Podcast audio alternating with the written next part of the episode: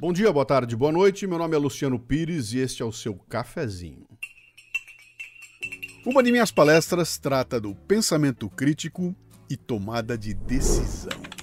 Nela, eu faço um mergulho nas definições e no funcionamento do mecanismo que os pensadores críticos usam para valorizar a razão e como eles trabalham duro para evitar que seus próprios preconceitos, suposições ou emoções turvem sua lógica.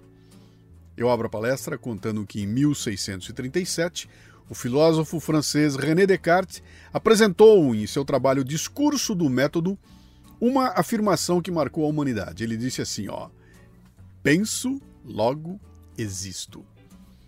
Naquele texto, ele busca estabelecer um fundamento seguro para o conhecimento humano, propondo um método baseado na dúvida metódica. Ao duvidar de todas as suas crenças, Descartes busca encontrar uma verdade fundamental que não possa ser contestada. Ele chega à conclusão de que, mesmo que você duvide de tudo, inclusive da existência do mundo exterior, não pode duvidar do fato de que está pensando. Né? Descartes conclui assim que, pelo simples fato de pensar, tem a certeza de sua própria existência. Essa certeza não está baseada em percepções sensoriais ou em argumentos externos, mas na atividade do pensamento em si mesmo. Ele afirma que o pensamento é uma prova incontestável da existência de um sujeito que pensa. A dúvida precisa de um sujeito que duvida. A dúvida metódica de René Descartes, lembra? A dúvida traz consigo uma série de benefícios.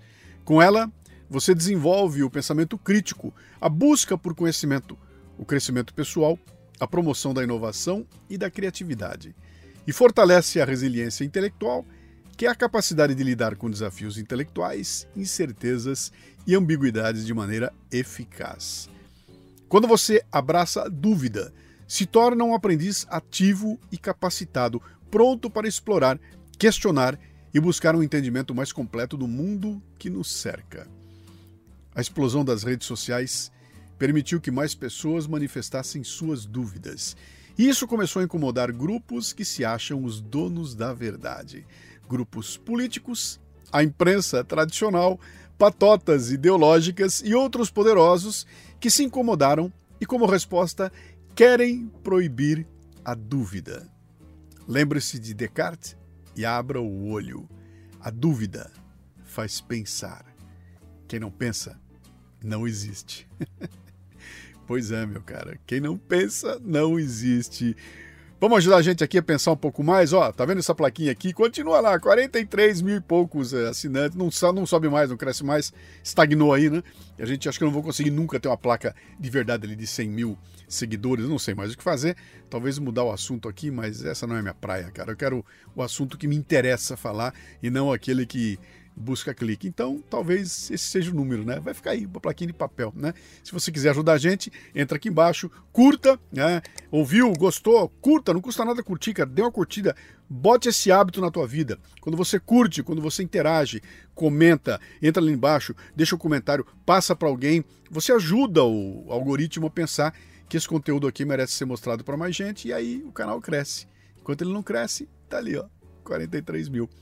Agora eu vou comentar esse texto, mas o comentário é só para assinantes. Né? Se quer ouvir, entra aqui embaixo, ó, canalcafebrasil.com.br, faça uma assinatura e vem aqui.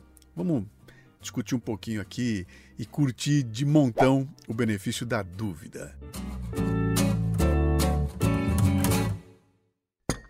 Este cafezinho chega a você com o apoio do cafebrasilpremium.com.br, conteúdo extra forte para seu crescimento profissional.